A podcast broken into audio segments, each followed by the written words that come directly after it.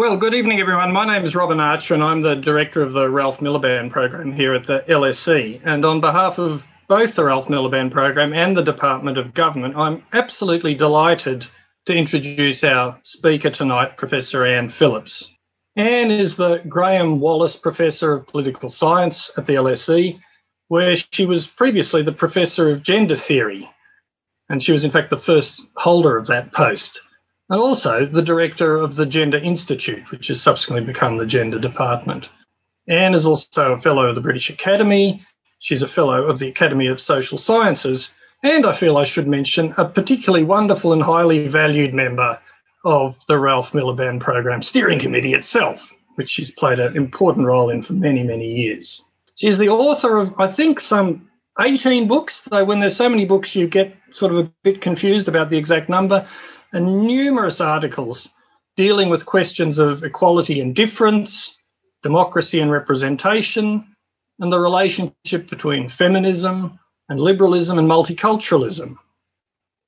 And her books include, I won't list them all here, but some of the highlights include Which Equalities Matter, Multiculturalism Without Culture, The Politics of the Human, as well as perhaps one of her most influential works, the politics of presence. And it's testimony, I think, to the influence of this whole corpus of work and the recognition of that influence by her peers that in 2016 she was awarded the Isaiah Berlin Award for a lifetime contribution to the study of politics. Anne's latest book, Unconditional Equality, is due to come out with Princeton University Press in the next few months. And if you want to pre order it, there's a little link you can click on um, on the website. And it's on the arguments that she develops there that she's going to draw in her contribution tonight. So Anne is going to talk for about 45 minutes, and then we'll have a good chunk of similar amount of time for questions and discussion. Um, but before I ask her to speak, let me ask you to, vicariously at least, join me in warmly welcoming our speaker, Professor Anne Phillips. And thank you very much for coming. Well, thank you uh, very much, Robin, and I'm both very pleased and uh, and honoured to be giving this lecture. Um, in fact, I, I, did I did intend to call the book "Unconditional Equality," but uh, the more I thought about it, I, the more I decided unconditional equals was was more what I wanted to say. So that's uh, that's what I've um, that's what I've ended up with.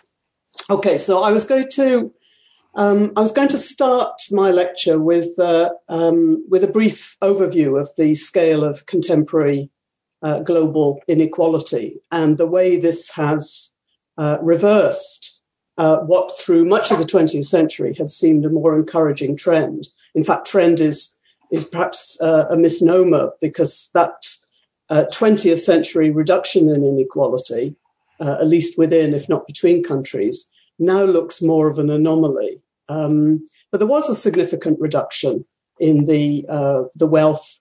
Um, the wealth and income of the richest 1%, a significant increase for those in the lower 50%, um, what uh, what some historians call the Great Leveling. So, as I say, I was going to start with that, but uh, I'm not, in fact, going to go into um, any detail about the current, much less encouraging distribution of income and wealth, because there are uh, there are many people at LSE who can do that far better than I. Um, because what I what I really wanted to start from is the uh, the seeming acceptance of this. Um, of course, many people, including, I imagine, many listening to this lecture, find the current inequalities unacceptable. But if we're to judge by the political parties citizens vote for, many more remain untroubled, despite uh, periodic flurries in the press when you know, journalists review the latest statistics or muse over the crisis of capitalism, and despite many inspirational moments of activism around the world there's little sustained evidence of revulsion against current inequalities. Uh, a recent uh, working paper from LSE's International uh, Inequalities Institute describes this as the absence of a Tawney moment. That is, despite the disturbing statistics, there's been no momentous shift in people thinking about inequality of the kind that occurred in the mid 20th century. And what I want to talk about tonight forms only one small part of any analysis of that.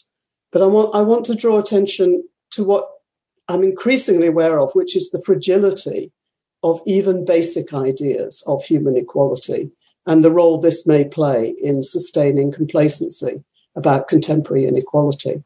Now, we know that uh, people uh, disagree on matters of economic equality, uh, that some favour a radical redistribution of resources, whilst others consider the current arrangements reasonably fair.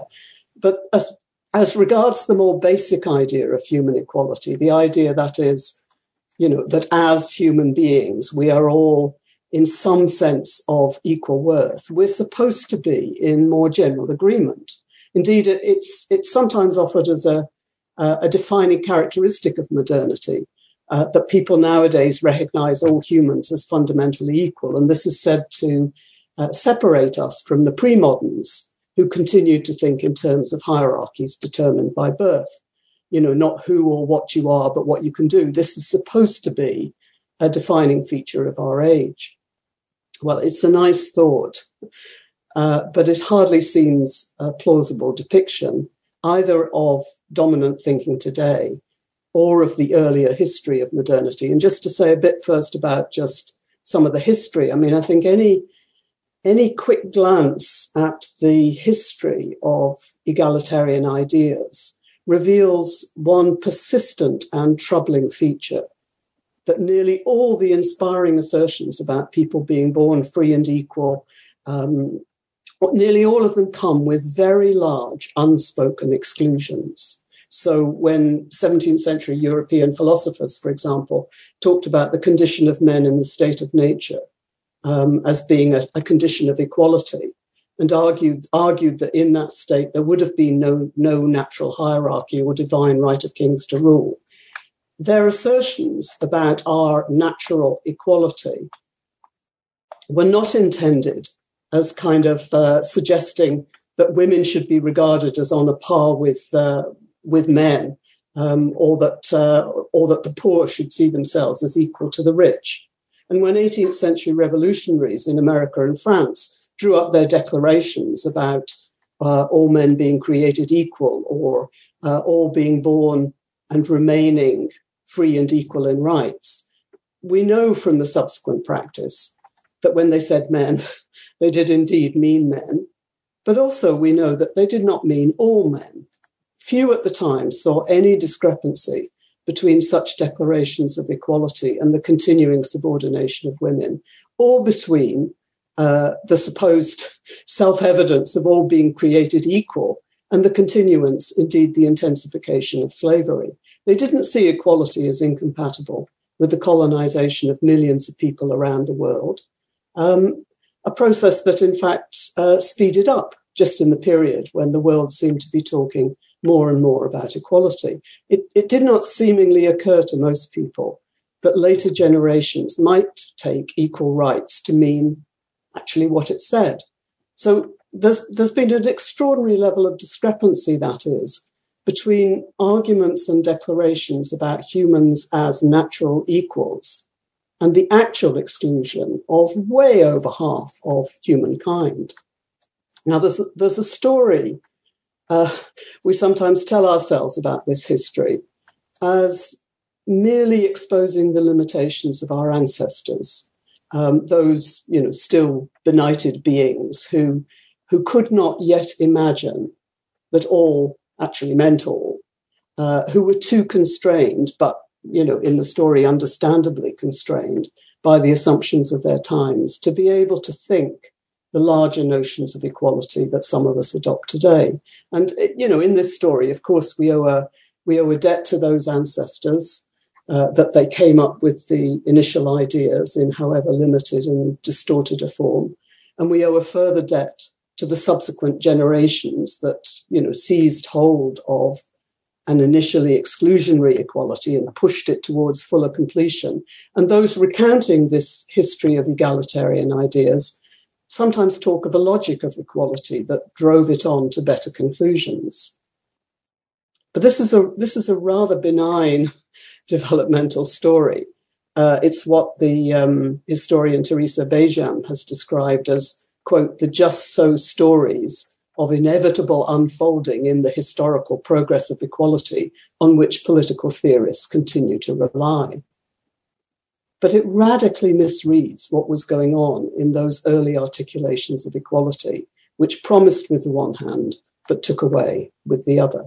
And in doing so, it also fails to take seriously enough the continuing ramifications of our understanding of equality, and it encourages us to think that we're much further advanced along the path than I believe to be the case. So, so this is the rather depressing uh, starting point of my uh, lecture today.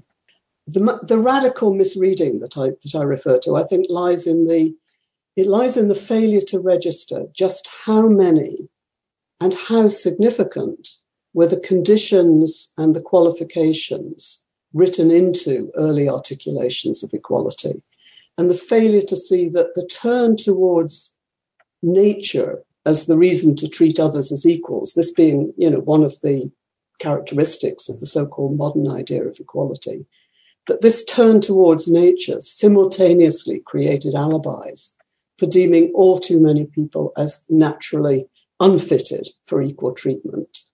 So the, the kind of the shared human nature that was offered up as the, the reason, the justification for thinking of us as basic equals was specified or, or sometimes, you know, just more unconsciously was understood in ways that restricted it to only certain kinds of human being.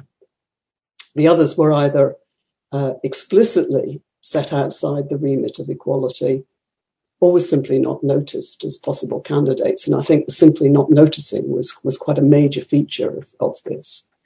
So the, the specification of what, what made, a, made a human being, right, uh, sometimes involved a particular notion of rationality. This was uh, frequently deployed to deny women claims to equality.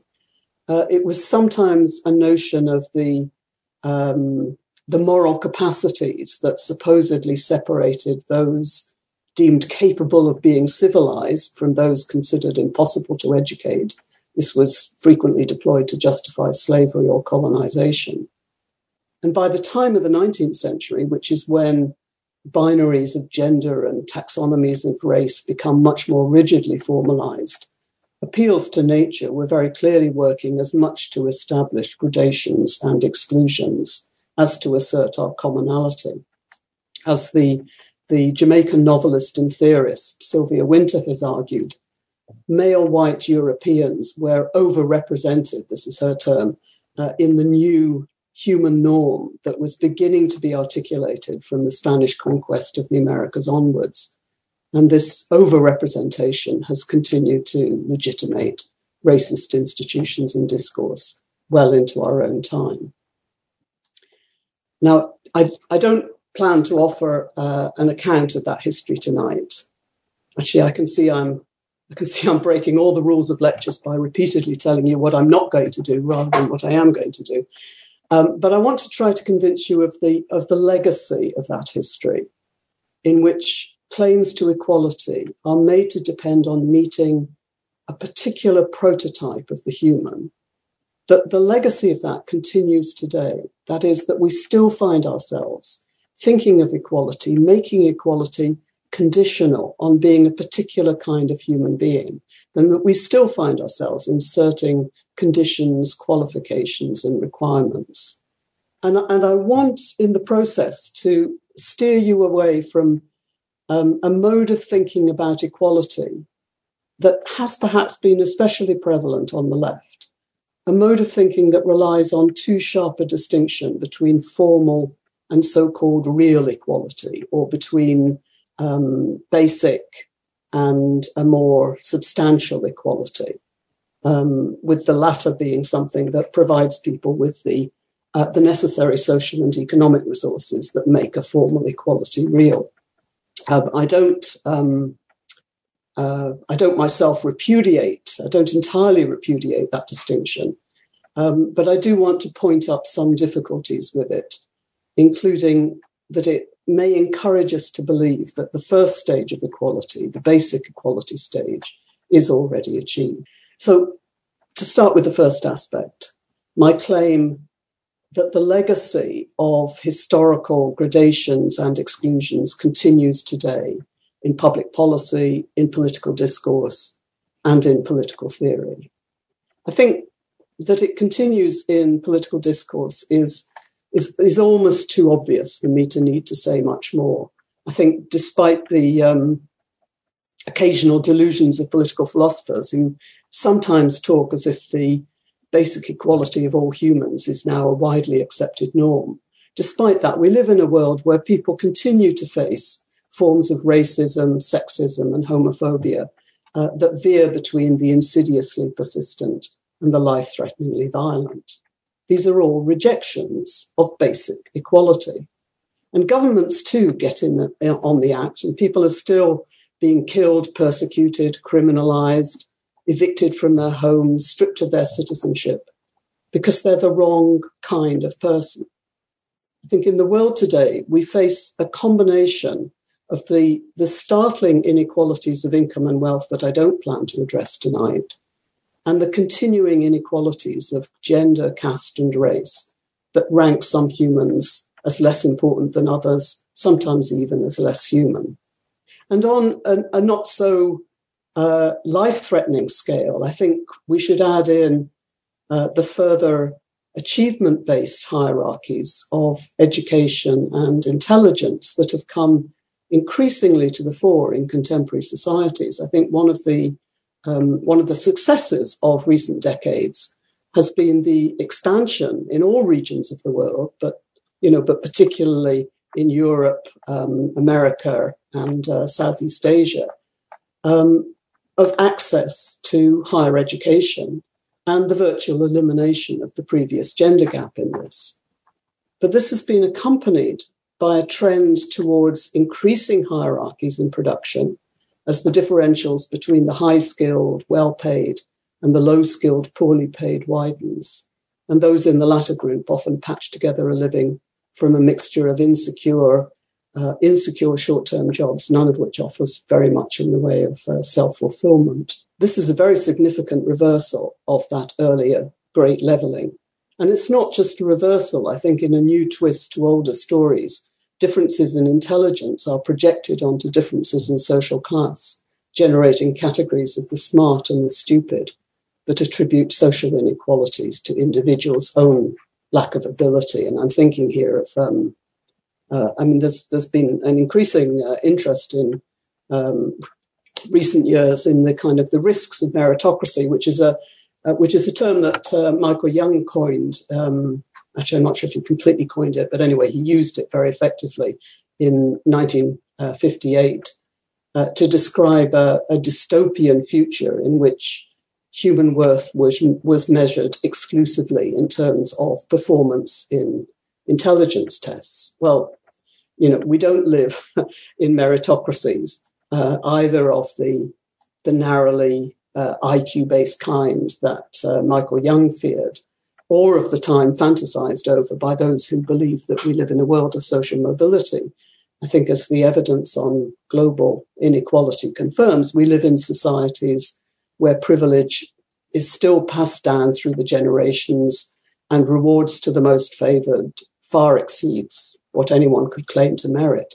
But we do live in the ideological shadow of meritocracy, where there's there's just enough semblance of people advancing by virtue of their own abilities for them to buy into what I see as the myths of merit and desert. And this adds, you know, yet another layer to those long-standing hierarchies of class, gender, and race. Just to bring all that together, the modern world, I'm saying, is in truth rather inhospitable to ideas of human equality and the notion that our modern era is characterized by a belief that all are, in some important sense, of equal worth looks like wishful thinking. Now, my point here is that even when people pay lip service to the idea of, um, of us all as basic equals, there's very often some spoken or unspoken qualification just as in those earlier ideas of equality, when the humanness and thereby the equality was perceived as conditional.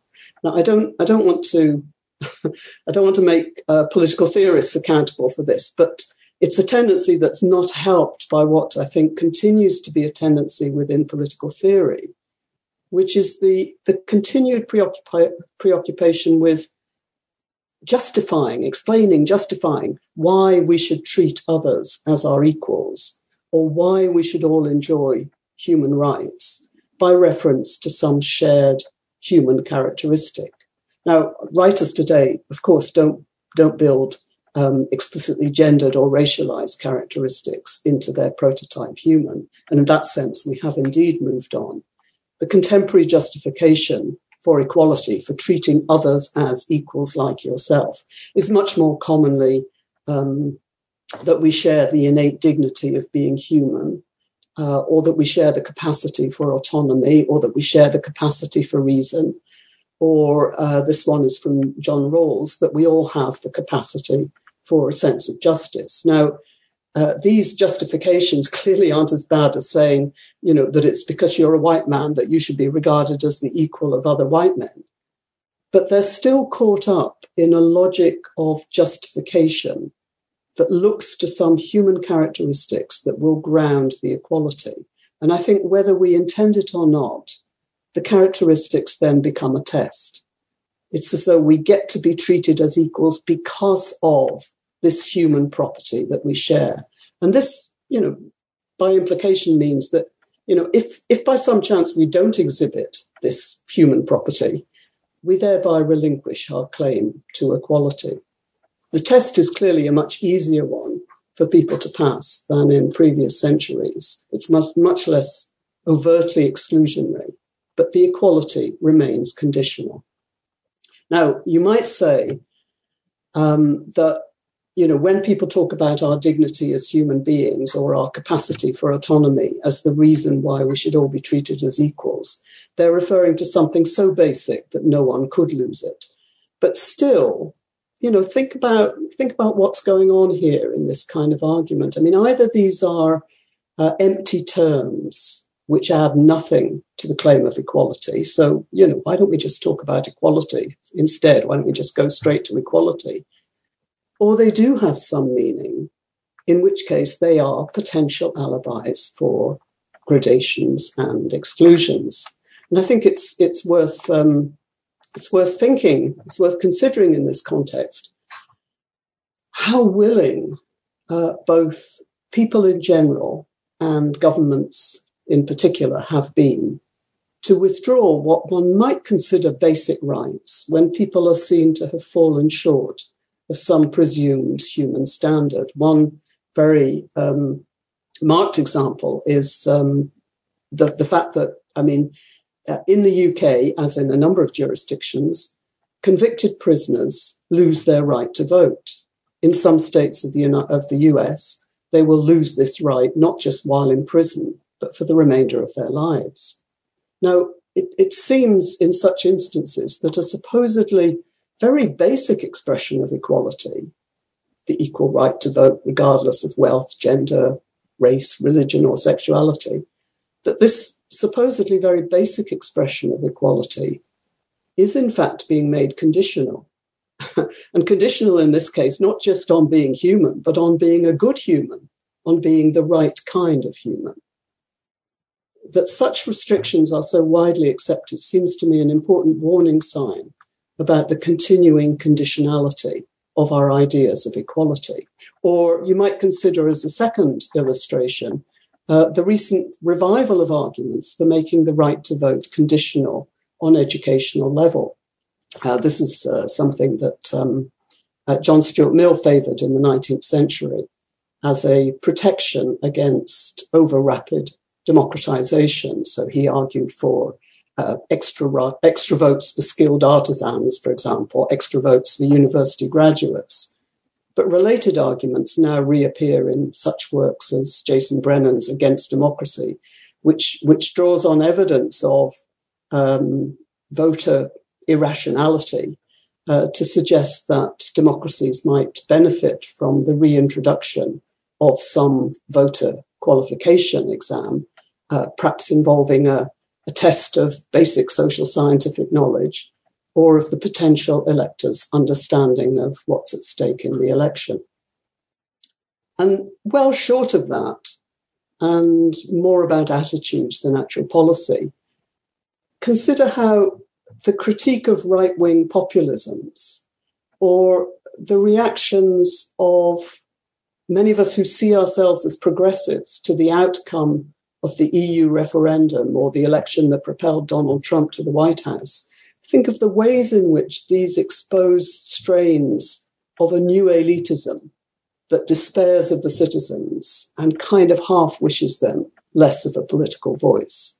It's not just philosophers who get entangled in thinking that there must be some property humans possess that explains and justifies our treatment as equals. The idea that we might disqualify ourselves by our attitudes or behavior, I think, runs through a great deal of everyday thinking and current public policy. So, part of what I'm saying here is that in both the philosophical literature and in everyday talk, we may aspire to a belief in basic equality, but we too often undermine this by a logic of justification that looks to some natural or moralized characteristic that, that we represent as justifying or grounding the equality. Breaking with this means breaking with the notion that we're equal because of certain facts about ourselves. We're not, in my argument, equal because of some human property we can all be shown to, shown to, shown to, set, to share. It's actually very difficult to justify equality in this way because it's difficult to come up with some characteristic that we all have and all have to the same degree. Uh, Jerry Cohen once wrote of this as the, the wild goose chase for defining characteristics. But I think more importantly to my argument, equality is not something that should be justified in this way. Um, there's, there's a, wonderful speech by um, Frederick Douglass, the American anti slavery campaigner, um, a famous speech he gave in 1852 on the topic of what to the slave is the 4th of July. So, what that is, uh, is the significance to the enslaved of the anniversary of the American Declaration of Independence with its stunning, we hold these truths to be self evident that all men are created equal, that they're endowed by their creator with certain unalienable rights, that among these are life, liberty, and the pursuit of happiness. I mean, this was a this was a wonderful declaration of our natural equality, yet it was one that at the time was taken to be entirely consistent with the continuation of slavery. Now, in what's really striking, among other things, about the about the speech is that in Douglass's powerful indictment of slavery, it's notable that he, he refuses to argue that slaves are also men, or that as men they are equally entitled to liberty, or that it's wrong, quote, to flay their flesh with the lash, to load their limbs with irons, to sell them at auctions, to sunder their families, to knock out their teeth, to burn their flesh, to starve them into obedience and submission to their masters. He refuses, that is, the work of justification, uh, though he provides in the process a very powerful denunciation of the practices of slavery. And he asserts, No, I will not. I have better employment for my time and strength. At a time like this, a scorching irony, not convincing argument, is needed.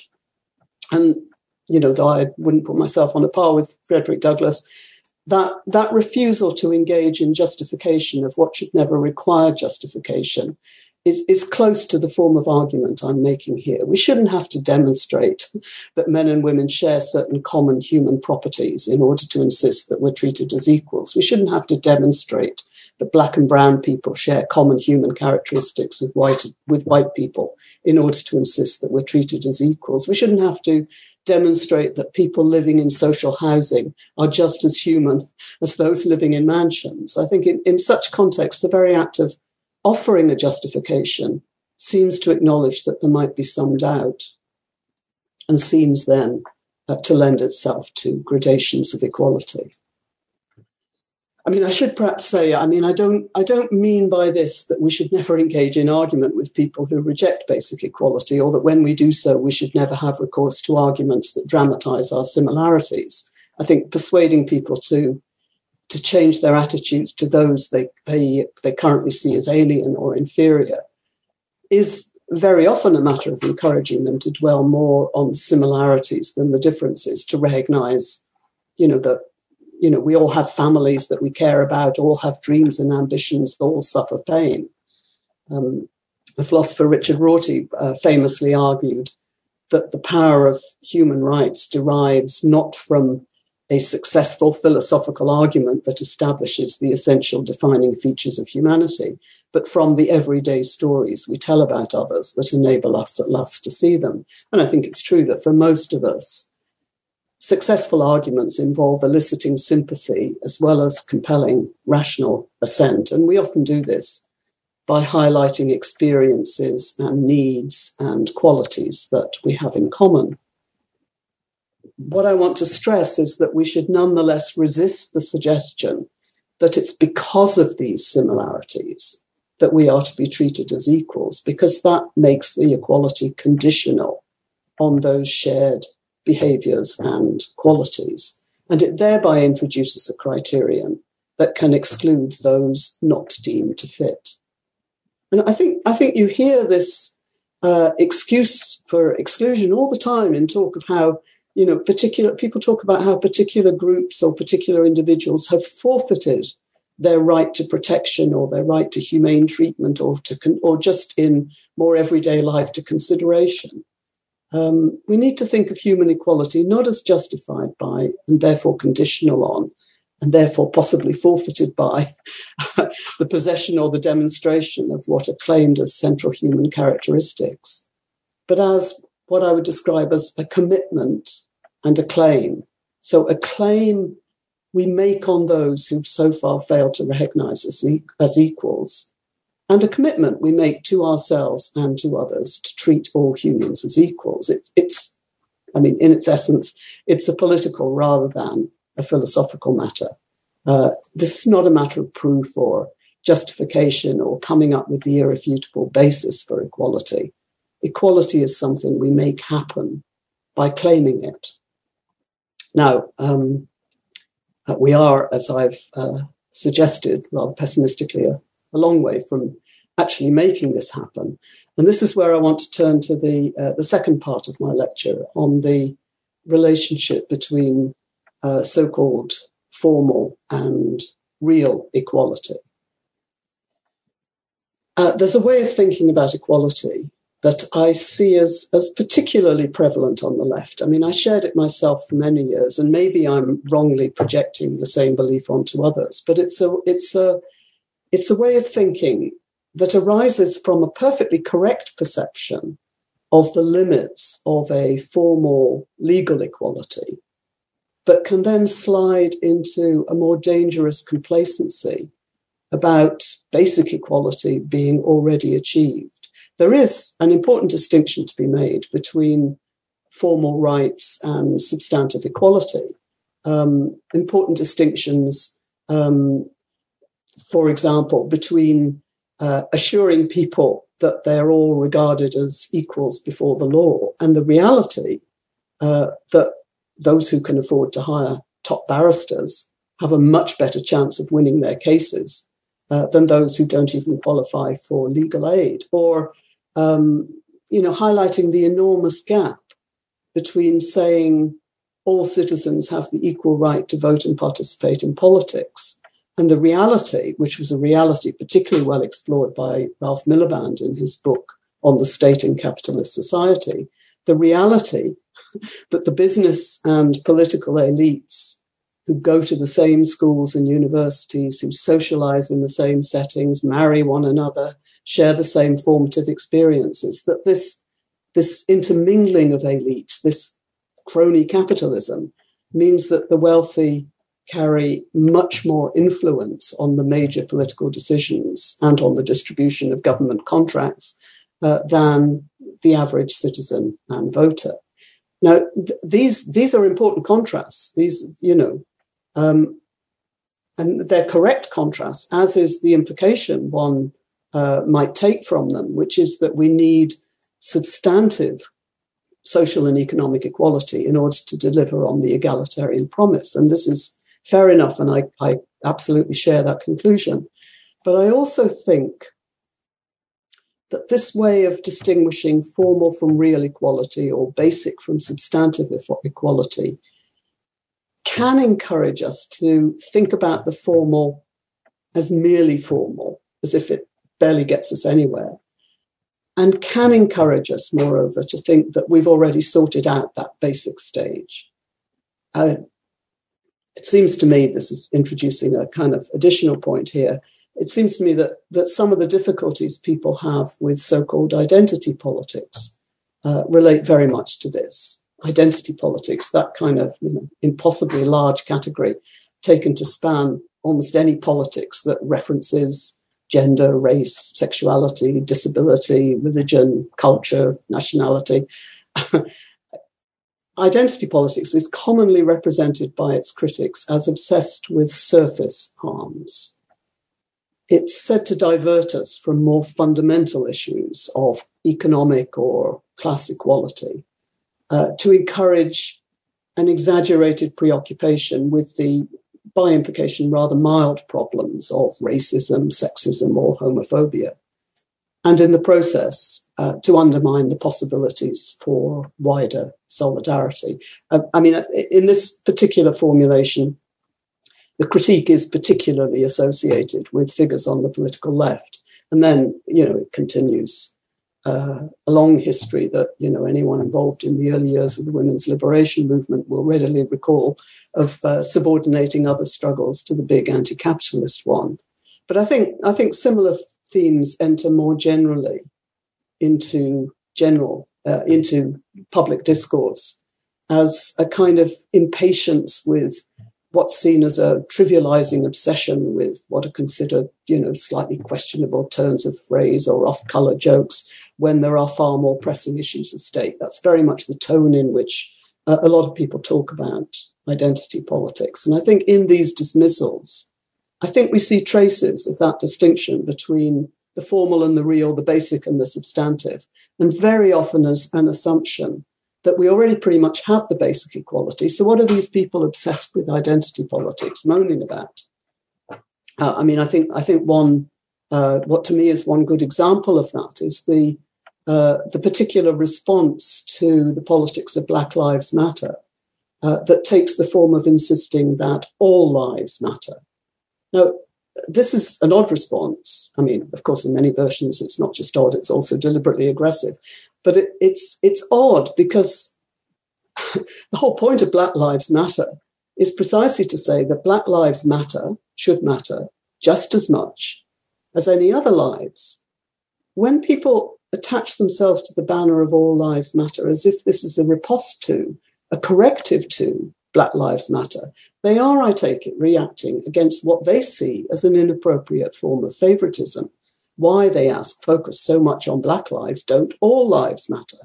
But you know in asking this they reveal a kind of extraordinary complacency about the current situation. They reveal that so far as they can see there is no systematic difference in the way police forces relate to black and white citizens uh, so no need for any mobilization that addresses specifically black lives they reveal that is a kind of a belief that that so called basic equality is already achieved, an assumption that we already have it. In, his, um, in a recent book on identity, um, Francis Fukuyama characterizes identity politics as the search for uh, public recognition of one's inner worth, or a, an almost kind of like therapeutic search for the restitution of dignity or the salvage, the salving of a, of a damaged self-esteem. And I take this as yet another illustration of the presumption that we already more or less have basic equality. I mean, if you've accepted the view that uh, that in the modern era all people are recognized as of basically equal equal worth, then you will assume that these identity agitations must be about something else. They can't be about getting equality. They must be a search for some kind of recognition for the salving, salving of damaged self esteem and so on. Um, but if as seems to me the case, most of us still grade human beings on some scale, whether it's by their moral or intellectual or physical qualities, then I think what people misdescribe as identity politics is best understood precisely as a response to this, as a recognition of how far we are from even basic equality, not to mention from the kind of social, economic, and political equality that Ralph Miliband so long argued for. So, just to sum up, um, what I'm saying here is well, first, that there's an overly benign story we sometimes tell ourselves. And I, there's a little bit of self criticism here because, you know, there's certainly been times in my past when I've told myself this story. There's an overly benign story we sometimes tell ourselves about the progress of ideas of equality, a story in which we say, well, of course, of course, the ideals start out in very limited form. Of course, people at the time could not easily imagine including women as well as men, black and brown people as well as white. Of course, they couldn't imagine major redistribution of resources between rich and poor. But through the decades and the centuries, the story goes, the ideas gathered pace. Both the who and the what of equality was extended and deepened. And though we still have a lot of work to do as regards making the formal equality more substantive, at least we've arrived at the stage where all humans are recognized as, in some important sense, as of equal worth. That's a very benign developmental story, which it seems to me doesn't really capture what was going on either in the history or in the present day. And against that story, I've tried to underscore the great significance of the many gradations and exclusions in earlier articulations of equality and the persistence of this form of argument in more contemporary justifications for equality that still seek to ground it in claims about the qualities that humans share. I think so long as we try to pin down the, the reasons for equality in this way, we are setting a test. And in doing so, we're creating alibis that permit the exclusion of the wrong kind of humans. We should accept equality as what it is. It's a commitment we make to ourselves and to others, and it's a claim on those who deny us the status of equals. Thank you very much. Well, thank you very much, um, Anne, for such a stimulating talk. We've um, got a lot of questions coming in. Just to explain to the audience what's going to happen, we're going to pick out some of them. We can't possibly ask all of them, and I, will read them out to um, to Professor Phillips, and we'll um, we'll go on from there. So the first question I've got here is from um, Celia Kerstenetzky, um, a professor at the Federal University of Rio de Janeiro, who asks, "Does your argument mean, in the end, that we need to ju- that what we need to justify is inequality instead of equality?" But is this not the starting point of social justice theories, such as those of Rawls? Uh, okay, so that's, uh, I mean, it is actually, um, it becomes part of the kind of the, uh, the argument that I want to make in, in the book that this talk is kind of partly uh, derived from, um, that uh, I, I, I, associate myself with what's been a kind of shift in some of the thinking about equality, which is precisely to start from inequality, to start from the experience of oppression, from experiences of domination, from inequality, rather than to get too caught up in the definitions of what exactly uh, equality looks like and and how exactly it should be it should be framed. So so your your point actually uh, fits well with some of the kind of the uh, the arguments that I kind of I subsequently um, develop further out of this. Because while I'm I'm both criticizing the idea that um, that we think of, of, of equality as conditional on being a particular kind of human being because you can see the kind of the hostage to fortune in that and history tells us of the hostage to fortune in that. But also that there's a, there's a kind of problem in having such a kind of a, a, clearly defined notion of what equality ought to look like that it introduces another kind of condition. I mean, I've thought about this myself, particularly in relation to some of the feminist debates about um, uh, how how easy it is to impose one's own conception of what equality between the sexes ought to look like. Um, I mean, my conception of equality between the sexes is is very much one in which, in a sense, there would be no significant division of labour between men and women in terms of the care work we do, the responsibilities we take on. Uh, you wouldn't you wouldn't have kind of a kind of different roles and responsibilities and attitudes and activities. Um, but that's not something that uh, that everyone sees as necessary to thinking about equality. So, so I think I think I, I I think you're right that there is a kind of that shifting from a focus on equality to a focus on challenging inequality um, is in fact um, an important shift. I don't myself see that as what John Rawls is doing, um, but that's uh, that's a kind of that's a that's a further set of arguments.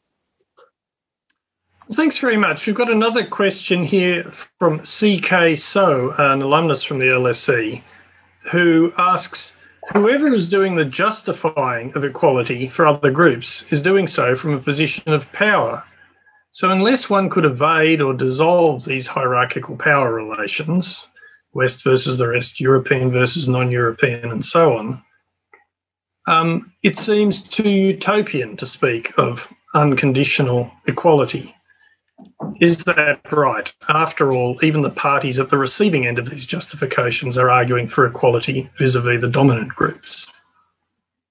Okay, um, so I think, I, yeah, that's very good. So, I mean, I think that what you pull out there is that, you know, the justifications for equality um, very often kind of, they're very often part of an argument in which equality is something which is being, um, in a sense, uh, given to people, right? We are justifying why these people should be regarded as equal as well as other people, right? Um, and part of what I, I want to argue, and it's it's an argument that you that, that many people have made, is that you know equality needs to be thought of much more as something that we claim that we make happen, rather than something that kind of, in a sense, is is is is is given as a you know equality can't be given. It's in a sense it certainly can't be given by the powerful, though what the powerful do in uh, divesting themselves of some of their power can help. But equality, in a sense, has to be claimed and has to be acted and has to be made to happen.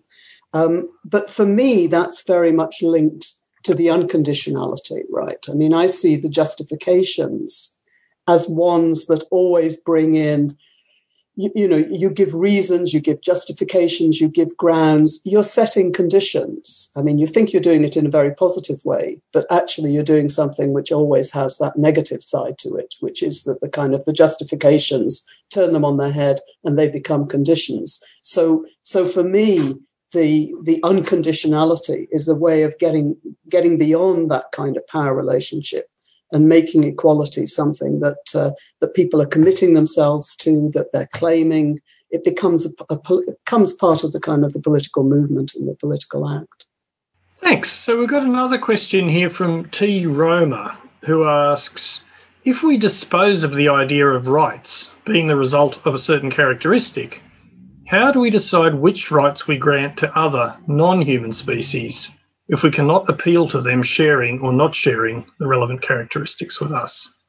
Yes, yeah, no, you're, you're absolutely right. That the um, one of the ways in which people have argued about um, extending rights to animals is by taking a kind of property basis for right property in the sense of human you know particular characteristics that justify rights and then saying look how many animals uh, also share some or many of those characteristics. Therefore, they too should uh, be regarded as having the right not to be locked up in cages or the right not to be uh, not to be eaten and so on. Um, and it is true that kind of that my uh, my approach does actually, to some extent, it removes um, some of the kind of argumentative basis for that particular move, and so that the implication of what I'm saying is is not that we therefore treat the animal world as um, you know, to be, you know, just dealt with as human beings want to deal with it. Um, but that we don't we don't think of what whatever responsibilities we have to non-human animals we don't think of it in terms of this kind of paradigm of what properties do they have what characteristics do they have are they sufficiently like human characteristics for us to want to um, to feel obliged to extend to them certain rights. It's not that kind of argument that i want to make. And actually one of the one one of the i think quite um, compelling arguments that some of the people who work very much on questions of animal rights have made in relation to this is that um, there's something a bit strange about kind of extending to animals rights and protections to the extent that they appear like simulate human beings right i mean why should human humanoid characteristics be the basis on which we decide what kinds of uh, responsibilities we have to non-human animals. It's a very anthropomorphic way of thinking about it. So, so it is true. I don't. I don't. I in what I, what I'm arguing. The implication of what I'm arguing is that I lose. I lose the capacity to make that kind of argument for animal rights, which says there are certain properties that justify being treated in a particular way. If animals have them, they should be treated in the same way too. I lose the basis for arguing that, but I'm, I'm actually happy to lose that basis. I think there are better ways of making the arguments about what our responsibilities to non-human animals are than of saying, look how like they are to human beings. I mean, I don't, I don't see that as the best way to make the argument. Thanks. So the next question is from Susan Wolf, who's a retired social historian.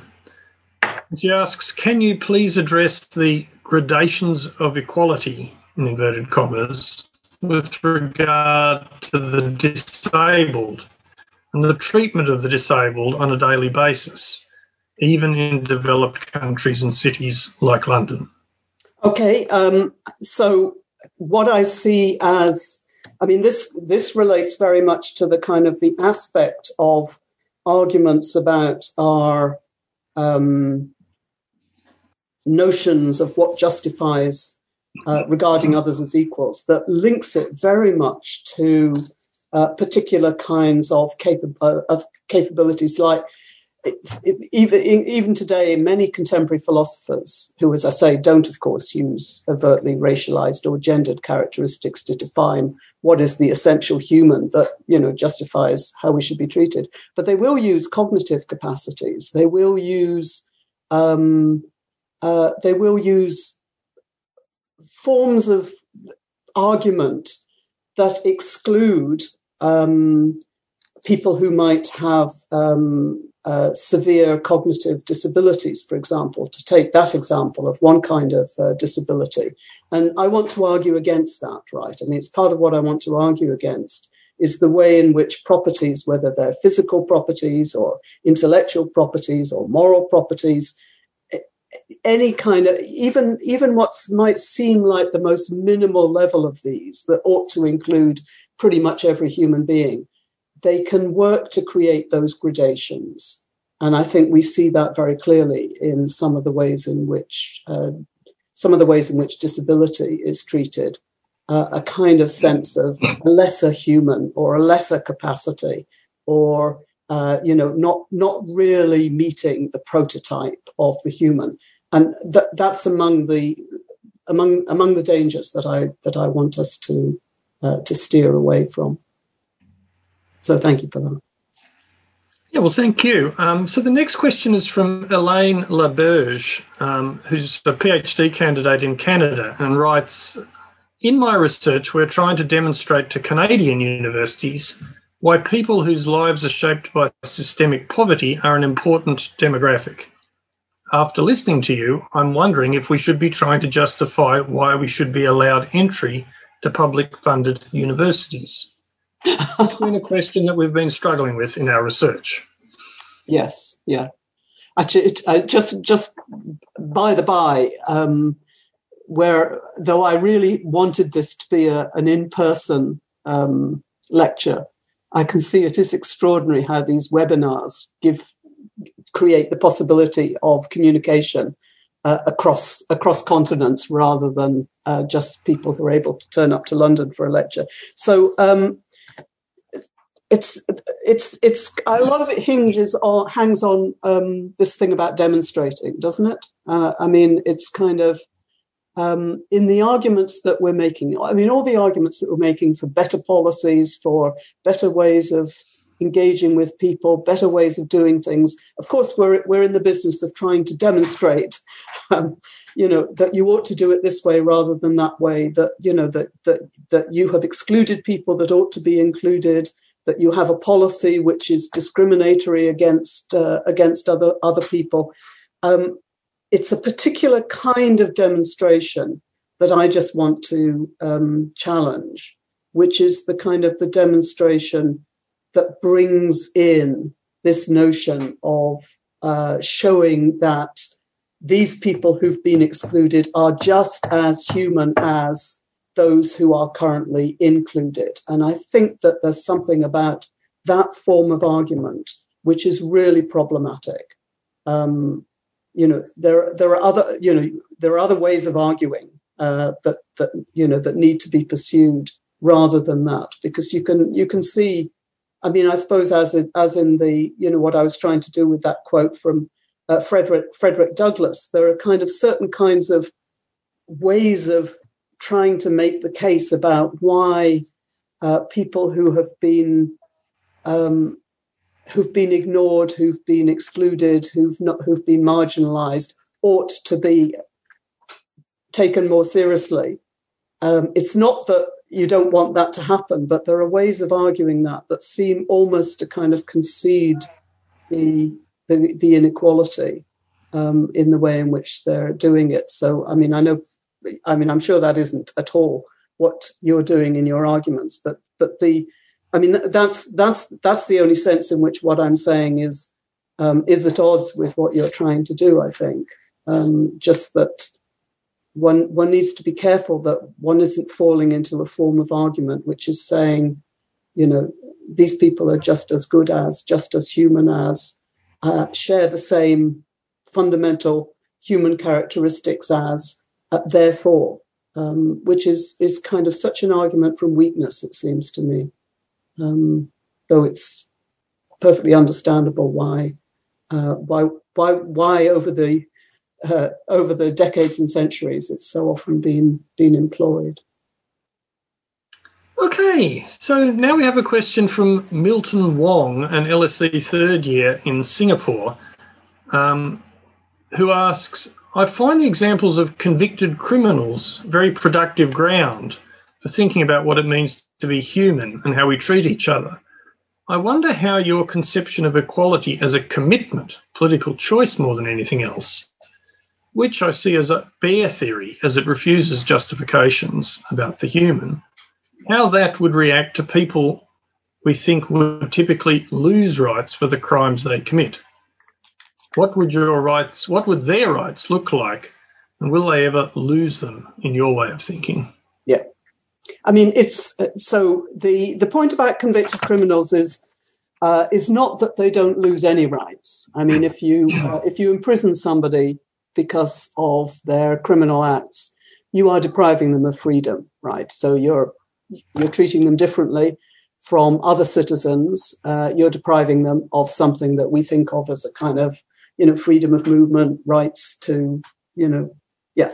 So so it's the implication of my of my argument is not is not that one can't differentiate uh, between someone who's committed a criminal act and someone who hasn't, who's hasn't but but but that the idea that somehow through that criminal act one has forfeited one's right to be treated as an equal human being um, that that's where the kind of problem is. I mean, you can see exactly. There's a, the the other obvious parallel is uh, when um, the sort of astonishing number of, of of people who who argued, who justified torture um, in contexts where you had people who, who were suspected of, uh, terrorist acts or suspected of having knowledge of future terrorist acts. And it's kind of like uh, a, it, it really is like saying this is a bad human being. And because this is a bad human being, therefore, all the things that we have convinced ourselves that we believe in about kind of basic rights just go out of the window because this is about human being. And yet, of course, the you know those human rights are precisely most needed uh, when you're confronted with bad human beings. It seems to me, or when you're confronted with people who um, who aren't, you know, sort of your best buddies or i mean why, why do why do we need these notions of human rights we need them for those difficult situations uh, when um, actually we don't want to treat people uh, as equals but the human rights you know keep us on track in recognizing recognizing this uh, can i also kind of pick up on something that's um, uh, that that uh, one part of your question, which is about the idea of um, what my argument is, is kind of representing uh, equality really just as a choice. Um, so it's one of the when I've made this uh, argument in in other contexts, one of the things that uh, that that people have um, have said is that you're you're reducing equality to just a kind of um, decisionism right? As if it's just so you just decide uh, that it's a good thing to treat people as equals. You've got no you've got no justifications for it. You're, you're, refusing to provide grounds for it. You're rejecting kind of you know as problematic all of the kind of standard ways in which people have come up with a justification for this. You're turning it into just you know your own decision. What I uh, really object to in in that particular way of formulating what I'm arguing is is the way it it it seems to suggest that it's just a personal choice. You know, like like I might I might choose ice cream or I might choose equality. Um, whereas, of course, equality is something that comes to us with a very long, um, out of a very long history. Uh, it comes to us out of a very long politics. Uh, it's it's not something which is just something that individuals dream up or or uh, you know is an individual preference or a choice it's got a real history behind it so um, just your use of the term choice just just reminded me of that particular kind of um, argument that I, I have sometimes uh, heard against what I'm saying, and and why I, why I think it's um, it, it's choice in the sense that it's political, uh, but I don't think it's choice in the sense of being something that is just an individualized choice because it's it's it's it's embedded in w- what is a real history that has produced egalitarian ideals and promises and practices. Um, okay, thanks very much. So uh, now there's a question from David Jenkins who asks. Oh, David. who asks what happens in situations where people are so downtrodden that they do not, as a whole, make claims to equality. One might think of those claiming a right to bread from the noble families of southern Italy, rioting for that for that uh, bread, mm. but stopping short of a demand for equality. One advantage of some feature we could point to would be that it stands over and above the need for something to be claimed. Mm. Yeah, I mean, when I when I initially started um, thinking about this and thinking about what I wanted to say against the idea that equality is something we justify by reference to human properties, uh, I, I, framed it very much in terms of a claim, and I was thinking very much about the kind of the importance of bringing back into thinking about equality you know the egalitarian movements in which people are indeed making claims. But of course, you're you're quite right, and it's something that uh, um, you know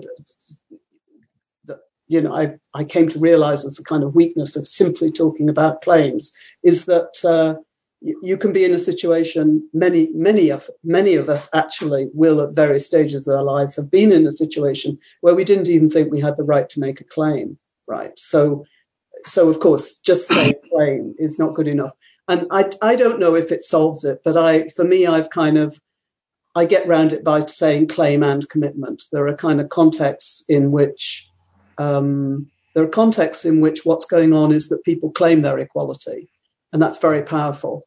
Um, but there are also contexts in which equality is, is, is equally political, but it's there as a commitment that we are making to others um, and indeed to ourselves, um, which I hope provides, you know, enough of a kind of language in which to cover all of those different situations so that it's not, it, equality doesn't become something that is only available when you're involved in some kind of political struggle in which you, you know, in a sense, you've already, in a sense, you you're you're already sufficiently equal in your sense of yourself that you feel um, legitimate in claiming the equality. And you're right that that that that would if that were the requirement, then that would be another kind of conditionality that would also be problematic. So, so I hope that commitment and claim together um, provide a way of addressing that concern. Great. So here's a question from James Chiriyankandath from the Institute of Commonwealth Studies. He writes Do we need the idea of unconditional equality, not because it can, can ever be realised in any absolute sense, but because the aspiration is essential to better realise in any society, to realise ourselves in any society? I'm sorry. Yeah. So, um, well, I think um, I think the sense in which it, it's very difficult to realize is that we all of us are endlessly battling against the ways in which we do make gradations between uh, between people. You know, whether it's on a, um, I mean, there are all kinds of ways in which I think all of us, I mean, it's not, not just the people that we criticize, but ourselves, we, we introduce all kinds of gradations. It's very, it's, it's a very demanding notion to really think a total kind of unconditional equality in which, you know, you just really do see all humans, regardless of the way they are, the way they behave, um, regardless that they are of equal importance and significance to you. Um, the other aspect, of course, is that when we talk about realizing equality, very often we're then um, moving more into the kind of thinking about what are the material conditions that you know that that in a sense will um, uh, instantiate this equality, so that it's not just that I regard you as an equal, but actually you are able to live and and be as an equal.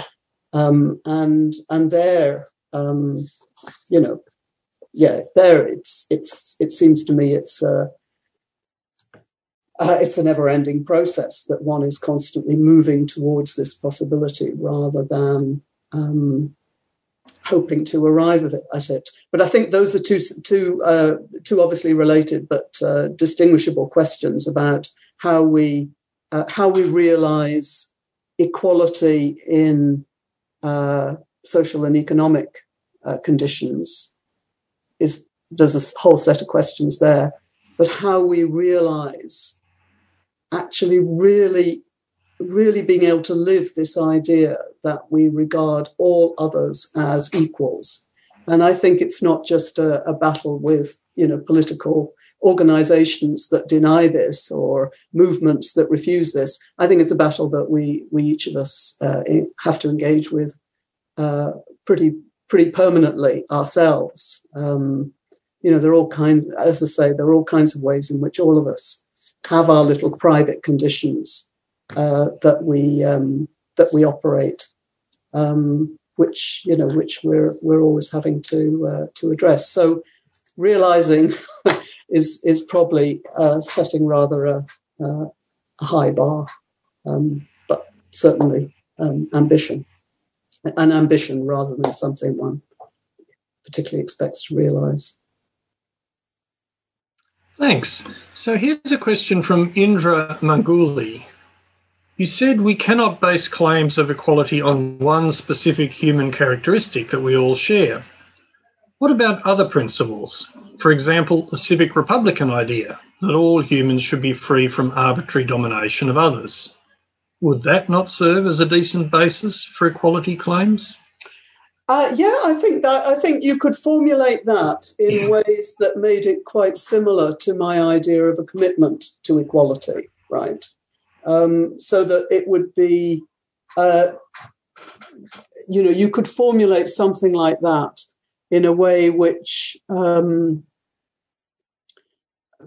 clearly wasn't wasn't grounded in um, some kind of argument about what it is about human beings uh, that justifies why they should be treated as equals, um, but simply was was was was making a commitment to a particular way of living with, relating to, um, engaging with, uh, respecting others. Um, and you could have you could have a kind of version of a civic republicanism um, that that could be framed in a way that that could could per- be perfectly um, uh, you know perfectly compatible uh, with that.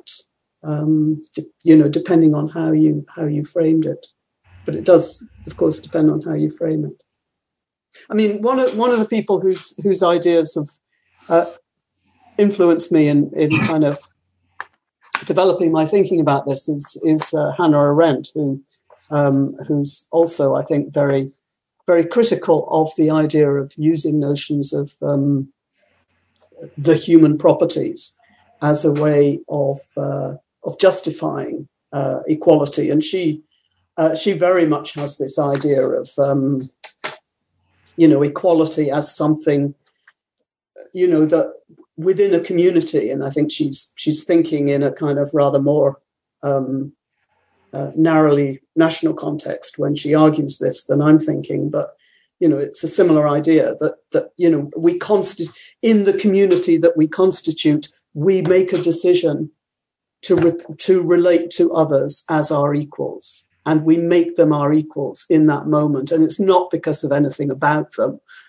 or any particular characteristics we've noticed about them um, that has led us to that. It's a commitment that we that that we have made to them um, so that you know there there are some sort of similarities between and influences between that and, and what I'm arguing. Great. So here's a question from Joe uh, Wala, um, a SOAS alumnus.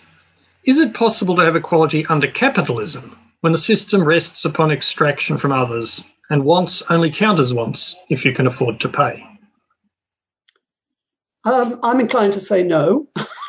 not uh, uh, you know not um, uh, not ultimately. I think I think capitalism uh, constantly uh, reproduces uh, precisely the kinds of um, both material inequalities and the kinds of gradations between people that make it very difficult to achieve a fully egalitarian society.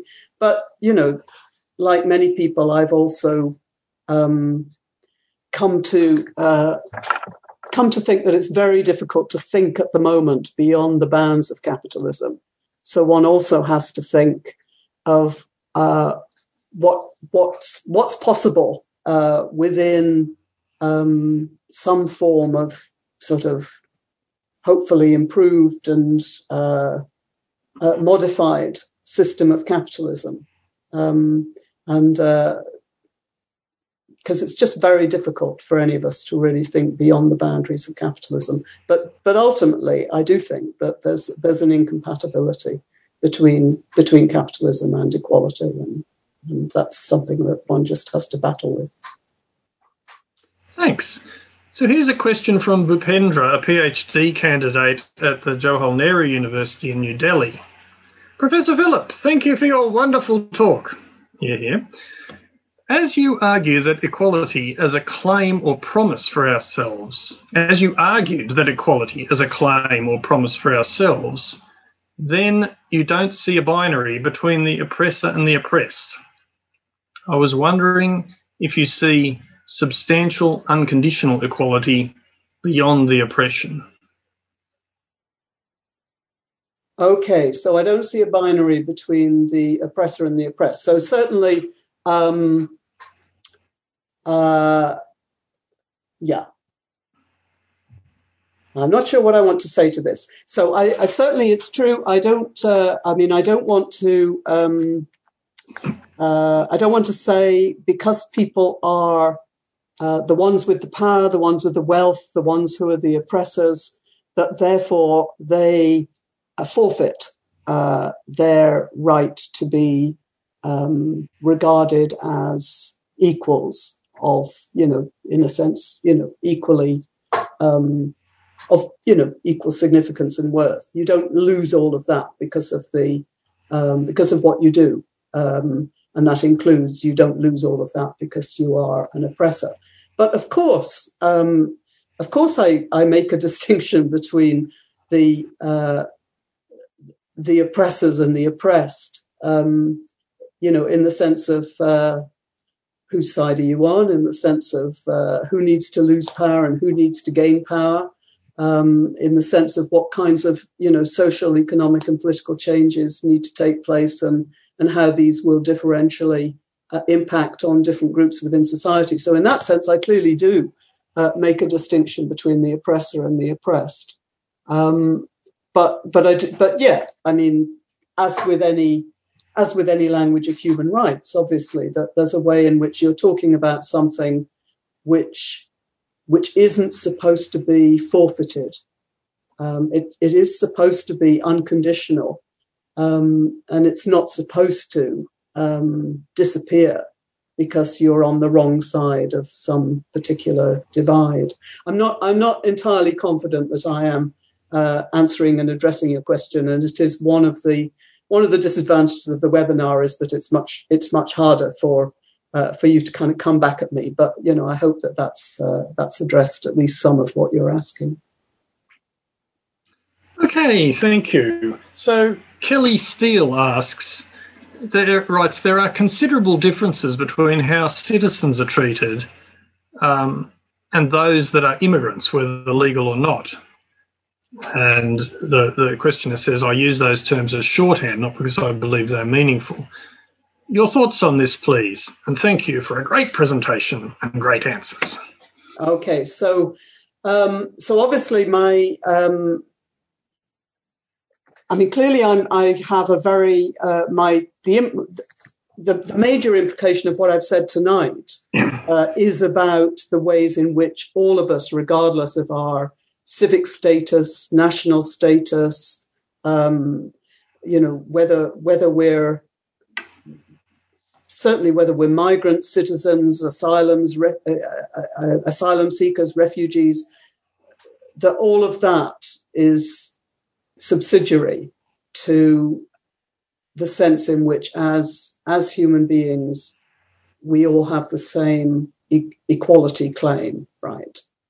However, that of itself doesn't translate um, uh, into very precise kind of positions about uh, what particular rights people have um, in terms of whether it's rights moving around the world or um, rights of residence, um, and I'm. Um,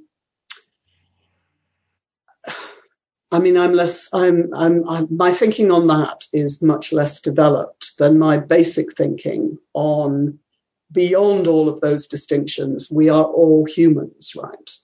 And we are all entitled to be treated as humans and as human equals. But I just don't think that that of itself translates sufficiently precisely um, into an answer to your question. Um, you know, when it comes to the different ways in which uh, citizens claim certain uh, greater rights than um, uh, non-citizen migrants um, and so on. Um, so th- you'd, you'd need a much fuller um, much fuller work on that than I have uh, than I have yet done in order to come up with a really good answer to that question.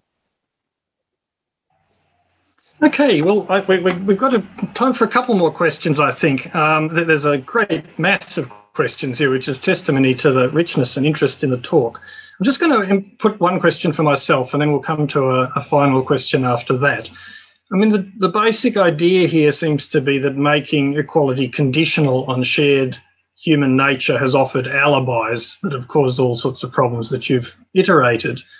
But of course, it's the case that many ideas work in different directions at the same time. You've emphasised the alibis that it's offered, but hasn't it also offered levers?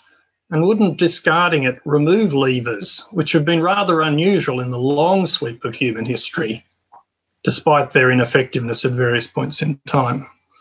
Yeah, no, I mean, it, it, it clearly is the case that ideas uh, move in different. I mean, so even those really restrictive, unbelievably restrictive ideas of equality that people were kind of sharing, uh, you know, three, four hundred years ago, they helped inspire much uh, grander ambitions, right? So ideas produce all kinds of uh, unexpected, uh, unintended consequences.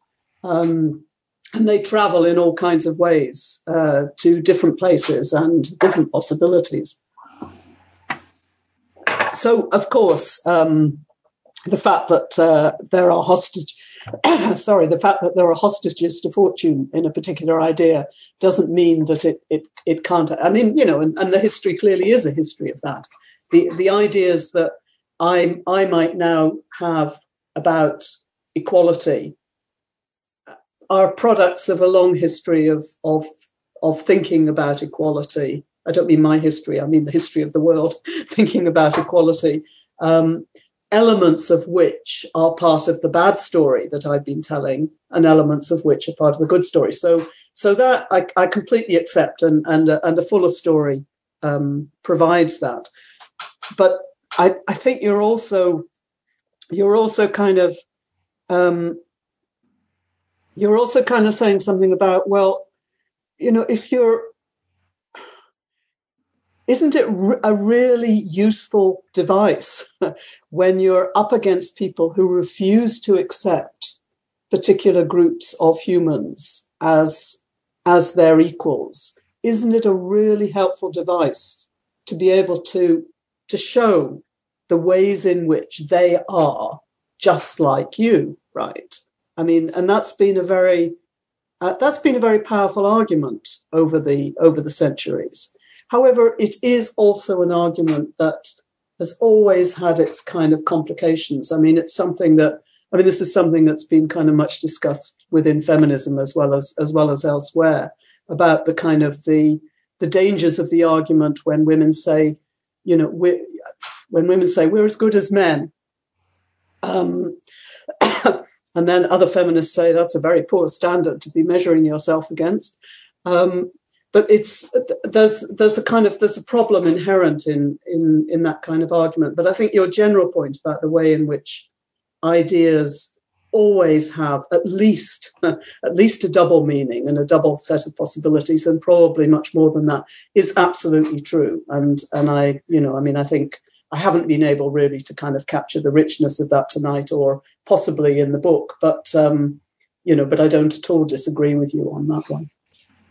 Thanks very much. Look, here's a question from Mary Jo McDonald, a PhD candidate at the University of Toronto, who says, Thank you so much for the talk. I was wondering if you could say more about your proposed solution. So maybe it's a good question on which to end. How does treating equality as conventional rather than based on some natural fact, get around the problem of exclusion. Arendt's equality, for example, is conventional but also exclusionary. It excludes non citizens. So there's a specific point here about Arendt and exclusion, but also a general a general request for your solution, which might be pertinent at this point. Yeah, so I think um, I, I, mean, I'm obviously going to give a disappointing answer to that because it's uh, the idea that any of us have uh, solutions is is probably a bit over optimistic. I, I, think what I see myself as um, what I see myself as challenging is is is really the what I see as a complacency, and I think a complacency about people thinking that we're much uh, further along this road than we really are. And I think freeing ourselves from that complacency, recognizing just how far we are from even basic equality, not to mention the kind of monumental tasks of uh, actually achieving some substantial social and economic equality. Recognizing that is a much better place to be than imagining that you've already sorted a particular set of problems. And as I as I was saying in my comments about criticisms of identity politics, I think a lot of those criticisms stem from the mistaken belief that we're much further along that road than we really are, so we can concentrate on other things instead. So it's not a solution. It's a kind of, it's almost just like a kind of clearing the ground type argument, which is saying it's much better to be starting from uh, a recognition of of where we are, um, rather than a kind of um, a, a kind of you know progressivist optimism about where we've achieved through all these kind of centuries of egalitarian politics. Um, so I, yeah, I, I'm, I wish I had uh, a better answer to your question about solutions. Um, and it's a bit mean of you, Robin, to expect there to be an answer to that in the final question of every Ralph Miliband lecture. But uh, but really, that that's that's as far as I've got. Um, but you know, these are continuing conversations, obviously. Well, I think the, the range of questions has, has, has really been phenomenal. Your ability to answer such a wide range is quite remarkable. I mean, what we've heard, I think, tonight is, is a really profound argument that's identified the importance of making equality conditional uh, on human shared characteristics in a wide range of different political philosophies. And Professor Phillips has made the point that that's offered a range of different alibis and identified a legacy that results from that, a legacy that can be seen in some left wing arguments as well as the arguments of others. And we heard at the end that it should be therefore treated rather as a question of commitment and a claim, that ultimately it's a political and not a philosophical matter. So thank you very much. Um, and thank you, Professor Phillips, for this wonderful talk. Uh, it's a wonderful way to end the series of Miliband lectures this year, and I hope uh, we'll see many of you again in the coming year. Thank you very much. Thank, thank you, Robin. And uh, thank you for your questions.